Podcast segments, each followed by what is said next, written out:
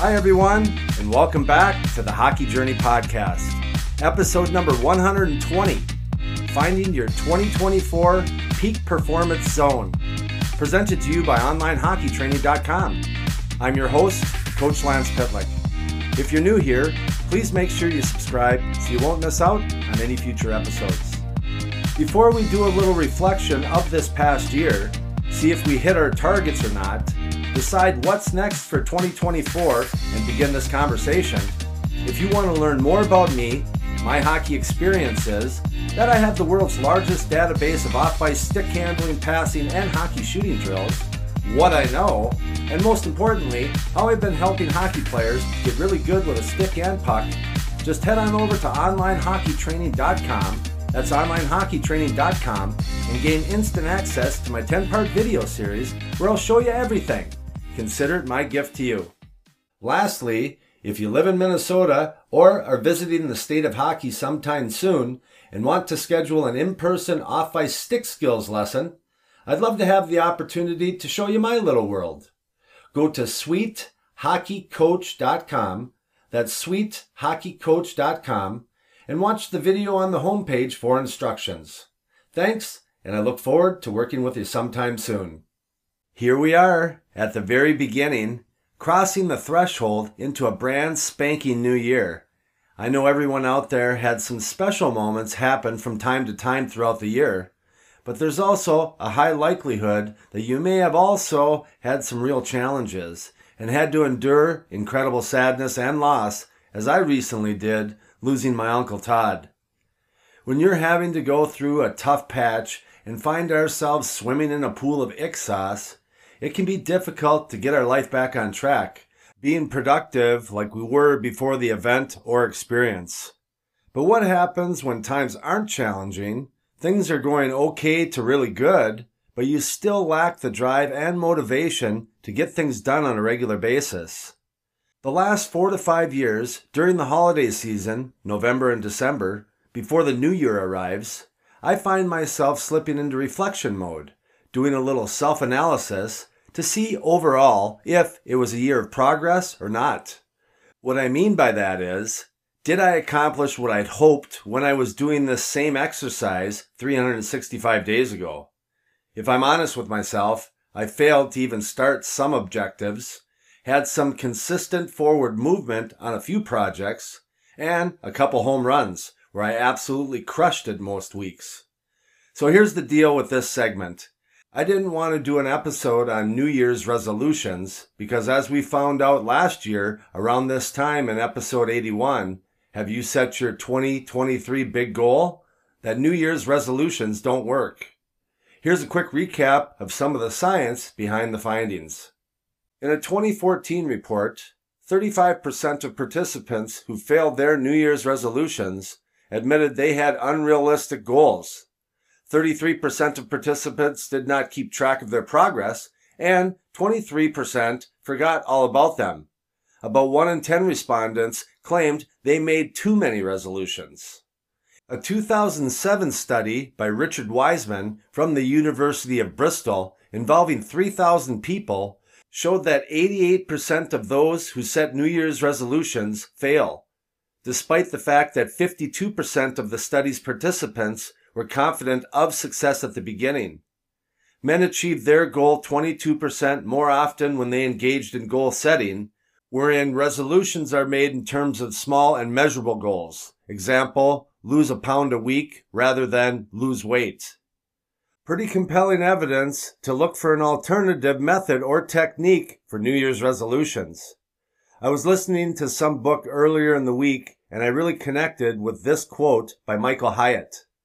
Most people spend more time planning a one week vacation than they spend planning their life. End quote. I would say that there were sections in my life where that was me, just floating along, bouncing from one thing to another, always busy, not a lot of self discipline, and never really accomplishing anything of significance.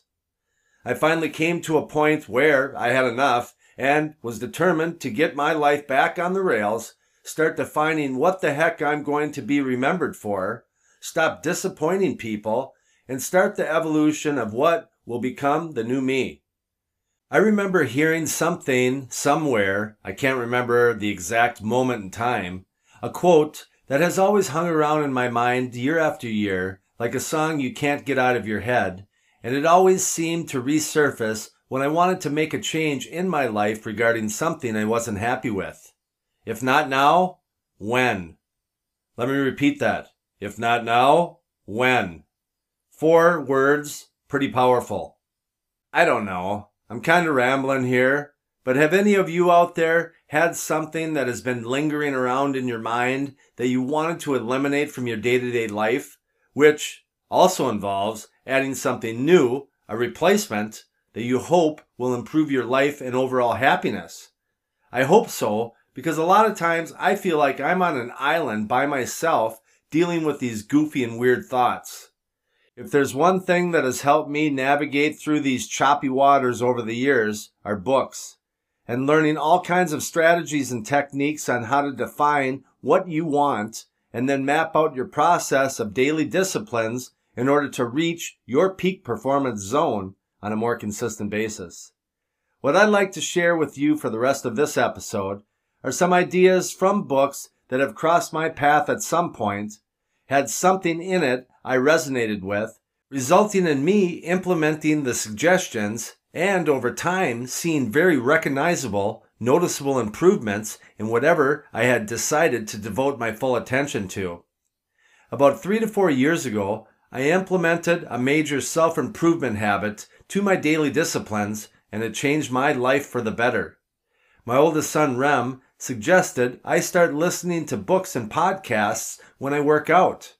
I'm always open to new suggestions, but for some reason I was reluctant to even entertain the idea of changing my workout routine that I've done basically my whole life. I always thought that when I was working out, I was programmed to disconnect from the real world, listen to music that pumped me up, and I just got to work. I can't remember exactly what prompted me to give book listening a try, because in my mind, I was already reading on a consistent basis before I went to bed for 10 to 15 minutes. Maybe it was the relentless forecheck of Rem that finally got me to surrender, but I did, got a 30 day trial with Audible, and have been consuming book after book ever since. I'm in my third straight year of always consuming books or podcasts when I'm working on my fitness, and I'm grateful for Rem's persistence. What I've realized the past two years from adding this daily discipline is that I feel so much better, more motivated, and generally have an increase in overall happiness. I've found that when I intentionally consume productive media, not what all the social channels want me to watch, I'm more positive, optimistic, motivated, and most days I have to pinch myself to make sure that it's real, as I'm so grateful for my life, for what I get to do, and the people I have relationships with. That little adjustment when working out has literally changed my life for the better. Maybe some of what you're about to hear will help you make a positive shift as well. With all that being said, let's get to the books where I'm going to share some of the strategies and techniques on how to define what you want and then map out your process of daily disciplines in order to reach your peak performance zone on a more consistent basis. Let's begin.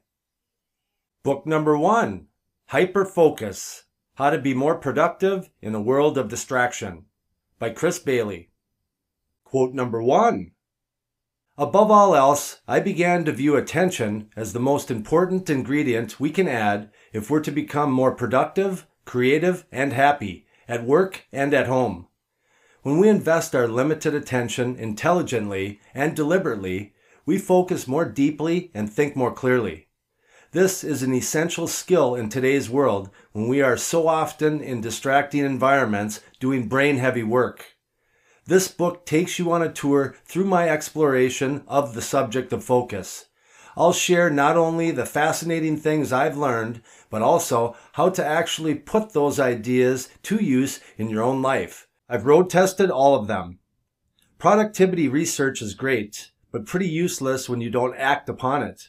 In this way, I see Hyperfocus as a sort of science help book, one that explores the fascinating research behind how you focus but also bridges those insights with your daily life to explore ways you can manage your attention better to become more productive and creative.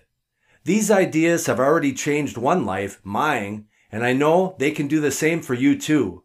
On the surface, the results can seem a bit like magic, but magic stops being magic the moment you know how it's done. End quote. Quote number two Productivity Redefined. After years of researching the topic, I found that productivity has become a bit of a loaded term. What it usually connotates is a condition that feels cold, corporate, and overly focused on efficiency. I prefer a different and friendlier definition. Productivity means accomplishing what we intend to. If our plan today is to write 3,000 words, rock a presentation with our leadership team, and catch up on our email, and we successfully accomplish all of those, we were perfectly productive. Likewise, if we intend to have a relaxing day and manage to do absolutely nothing, we're again perfectly productive. Being busy doesn't make us productive. It doesn't matter how busy we are if that busyness doesn't lead us to accomplish anything of importance. Productivity is not about cramming more into our days, but doing the right thing in each moment. End quote. Quote number three Hyper focus. When you hyper focus on a task, you expand one task, project, or other object of attention so it fills your attentional space completely. You enter this mode by managing your attention deliberately and purposefully by choosing one important object of attention, eliminating distractions that will inevitably arise as you work, and then focusing on just one task. Hyperfocus is many things at once.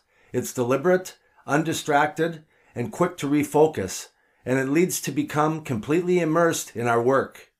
It also makes us immensely happy. Recall how energized you were by your work the last time you found yourself in this state. In hyperfocus, you might even feel more relaxed than you usually are when you work. Allowing one task or project to consume your full attentional space means this state doesn't make you feel stressed or overwhelmed. Your attentional space doesn't overflow and your work doesn't feel nearly as chaotic. Since hyperfocus is so much more productive, you can slow down a bit and still accomplish an incredible amount in a short period of time. End quote. Quote number four How to get into hyperfocus. The science suggests we pass through four states as we begin to focus.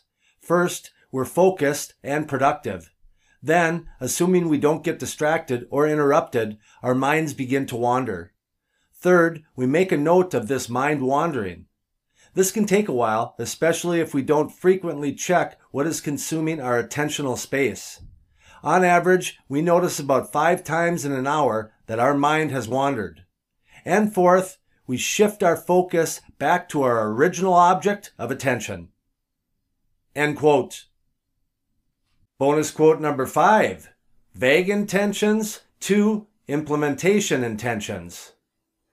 Some students set a vague intention while others set what Peter Gollwitzer calls an implementation intention. As he explains the term, make a very detailed plan on how you want to achieve what you want to achieve. What I'm arguing in my research is that goals need plans. Ideally, plans that include when, where, and which kind of action to move toward the goal. In other words, if a student's vague goal was to find an apartment during Christmas break, his implementation intention could be I will hunt for apartments on Craigslist and email three apartment landlords in the weeks leading up to Christmas. Comparing Gollwitzer's two participant groups is where things got interesting. A remarkable 62% of students who set a specific implementation intention followed through on their goals. The group that did not set an implementation intention fared a lot more poorly, following through on their original intention a third as often, a paltry 22% of the time. This effect, with subsequent studies validated further, was positively staggering Setting specific intentions can double or triple your odds of success. With that in mind, let's quickly turn my three vague intentions into implementation intentions. Number one, go to the gym becomes schedule and go to the gym on my lunch break. Number two, quitting work when I get home is reframed as put my work phone on airplane mode and my work laptop in another room and stay disconnected for the evening. And number three, go to bed by a reasonable time becomes set a bedtime alarm for 10 p.m. and when it goes off, start winding down. End quote. Bonus quote number six expanding and contracting your productivity potential. Research shows that attentional space expands and contracts in proportion to how much mental energy we have. Getting enough sleep, for example, can increase the size of attentional space by as much as 58%, and taking frequent breaks can have the same effect. This impacts productivity when attentional space is approximately 60% larger. Productivity can grow by just as much, especially when working on a demanding task. The better rested we are, the more productive we become. End quote. And bonus quote number seven hyperfocus plus scatter focus. Hyperfocus can help you get an extraordinary amount done in a relatively short period of time. Scatter focus lets you connect ideas, which helps you unearth hidden insights, become more creative, plan for the future, and rest. Together, they will enable you to work and live with purpose. Your attention is the most powerful tool at your disposal to live and work with greater productivity, creativity, and purpose. Managing it well will enable you to spend more time and energy on your most purposeful tasks and to work more often with intention, focus for longer periods, and stumble into fewer unwanted daydreams. I hope you spend it wisely. End quote. Book number two the Power of Full Engagement. Managing energy, not time, is the key to high performance and personal renewal. By James E. Loehr and Tony Schwartz. Quote number one Every one of our thoughts, emotions, and behaviors has an energy consequence, for better or for worse. The ultimate measure of our lives is not how much time we spend on the planet, but rather how much energy we invest in the time that we have. The premise of this book and of the training we do each year with thousands of clients is simple enough. Performance, health, and happiness are grounded in the skillful management of energy. End quote. Quote number two, the four principles of full engagement. Principle number one, Full engagement requires drawing on four separate but related sources of energy physical, emotional, mental, and spiritual. Principle 2. Because energy diminishes both with overuse and with underuse, we must balance energy expenditure with intermittent energy renewal. Principle 3. To build capacity, we must push beyond our normal limits training in the same systematic way that elite athletes do. And principle four, positive energy rituals, highly specific routines for managing energy are the key to full engagement and sustained high performance. End quote. Quote number three, sprinters versus long distance runners. Think for a moment about the look of many long distance runners. Gaunt, shallow, slightly sunken, and emotionally flat. Now visualize a sprinter, such as Marion Jones or Michael Johnson. Sprinters typically look powerful, bursting with energy, and eager to push themselves to their limits. The explanation is simple. No matter how intense the demand they face, the finish line is clearly visible 100 or 200 meters down the track. We too must learn to live our lives as a series of sprints, fully engaging for periods of time, and then fully disengaging and seeking renewal before jumping back into the fray to face whatever challenges confront us. End quote. Quote number four The pulse of life. Nature itself has a pulse, a rhythmic, wave like movement between activity and rest. Think about the ebb and flow of the tides, the movement between seasons, and the daily rising and setting of the sun. Likewise, all organisms follow life sustaining rhythms birds migrating, bears hibernating, squirrels gathering nuts, and fish spawning, all of them at predictable intervals. So too, human beings are guided by rhythms.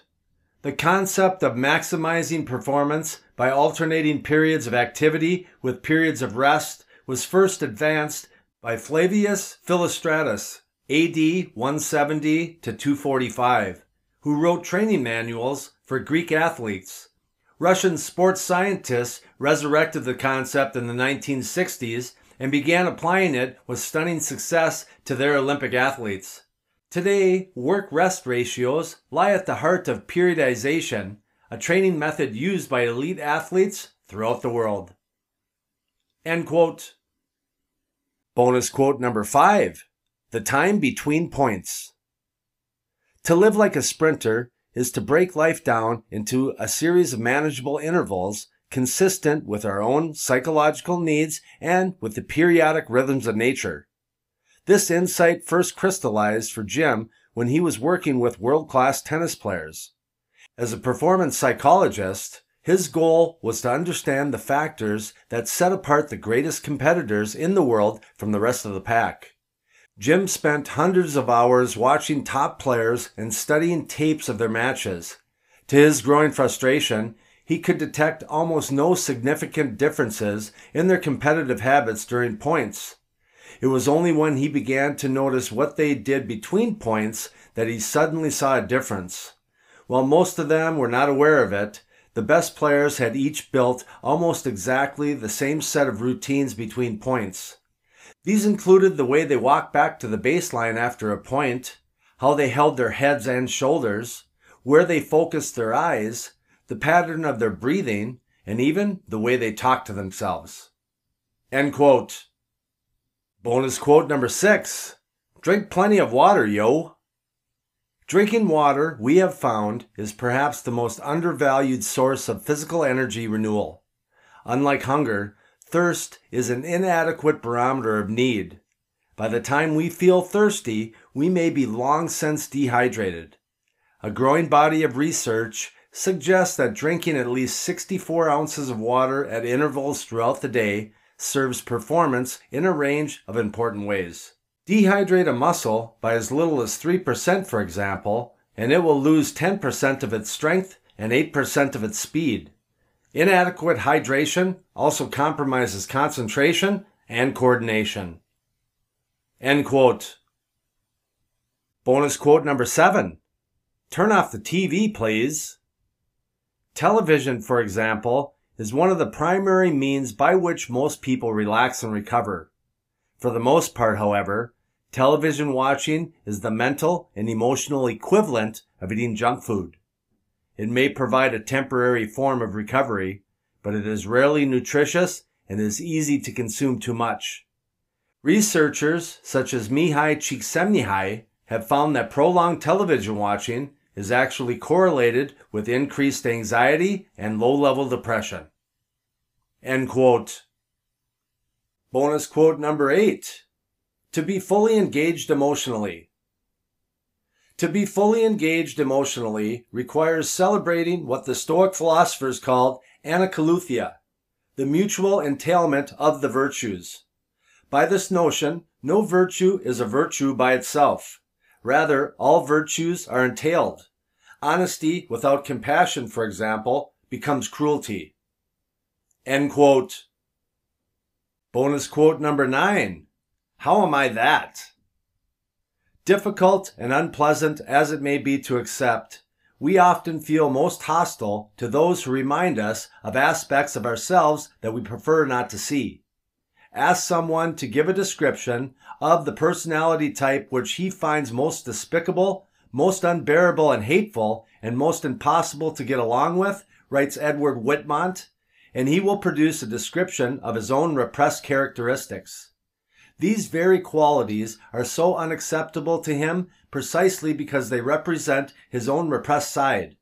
Only that which we cannot accept within ourselves do we find impossible to live with in others. Think for a moment of someone you actively dislike. What quality in that person do you find most objectionable? Now ask yourself, how am I that? End quote.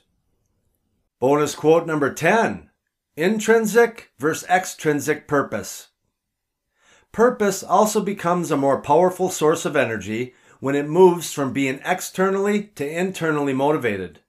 Extrinsic motivation reflects the desire to get more of something that we don't feel we have enough of money, approval, social standing, power, or even love. Intrinsic motivation grows out of the desire to engage in an activity because we value it for the inherent satisfaction it provides. Researchers have long found that intrinsic motivation tends to prompt more sustaining energy. A study conducted by the University of Rochester's Human Motivation Research Group found, for example, that people whose motivation was authentic, defined as self authored, exhibited more interest, excitement, and confidence, as well as greater persistence, creativity, and performance than a control group of subjects who were motivated largely by external demands and rewards. End quote. Bonus quote number 11 Precision and Specificity. A broad and persuasive array of studies confirms that specificity of timing and precision of behavior dramatically increase the likelihood of success. The explanation lies once again in the fact that our conscious capacity for self control is limited and easily depleted. By determining when, where, and how a behavior will occur, we no longer have to think much about getting it done. A series of experiments have confirmed this pattern. In perhaps the most dramatic experiment of all, a group of drug addicts were studied during withdrawal a time when the energy required to control the urge to take drugs severely compromises their ability to undertake nearly any other task. As part of the effort to help them find employment post rehabilitation, one group was asked to commit to writing a short resume before 5 p.m. on a particular day. Not a single one succeeded. A second group was asked to complete the same task, but also to say exactly when and where they would write the resume. 80% of that group succeeded. End quote. Bonus quote number 12 Positive rituals. We use the word ritual purposefully to emphasize the notion of a carefully defined, highly structured behavior. In contrast to will and discipline, which require pushing yourself to a particular behavior, a ritual pulls at you.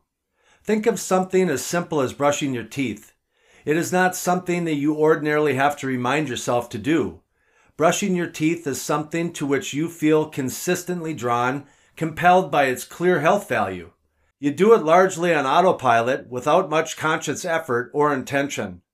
The power of rituals is that they ensure that we use as little conscious energy as possible where it is not absolutely necessary leaving us free to strategically focus the energy available to us in creative, enriching ways.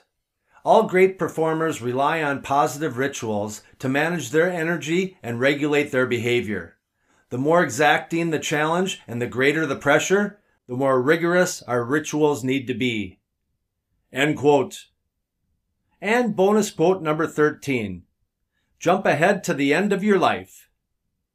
Across cultures, religions, and time itself, people have admired and aspired to the same universal values. Among them, integrity, generosity, courage, humility, compassion, loyalty, perseverance, while rejecting their opposites deceit, greed, cowardness, arrogance, callousness, disloyalty, and sloth. To begin to explore more deeply the values that are most compelling to you, we suggest that you set aside uninterrupted time to respond to the following questions. Jump ahead to the end of your life. What are the three most important lessons you have learned and why are they so critical? Think of someone you deeply respect. Describe three qualities in this person that you most admire. Who are you at your best? What one sentence inscription would you like to see on your tombstone that would capture who you really were in your life. End quote. Well, there you have it. Lots of things to think about as we all settle into 2024.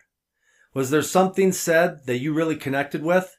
My hope is that there was, and the information you just consumed has enough motivation and willpower to get you over the hump on something going on in your life.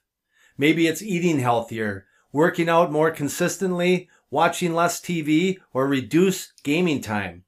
It might even be spending a little more time in your training space at home working on your stick skills. Whatever your objective is, I hope you get it soon in the new year. Well, that concludes another episode of the Hockey Journey podcast. I can't thank you enough for stopping by and listening, and I hope you enjoyed this segment. If you did, and you think there's someone out there in your circle of family and friends that might like this episode as well, please share it with just one person. It will really help me in growing this hockey community.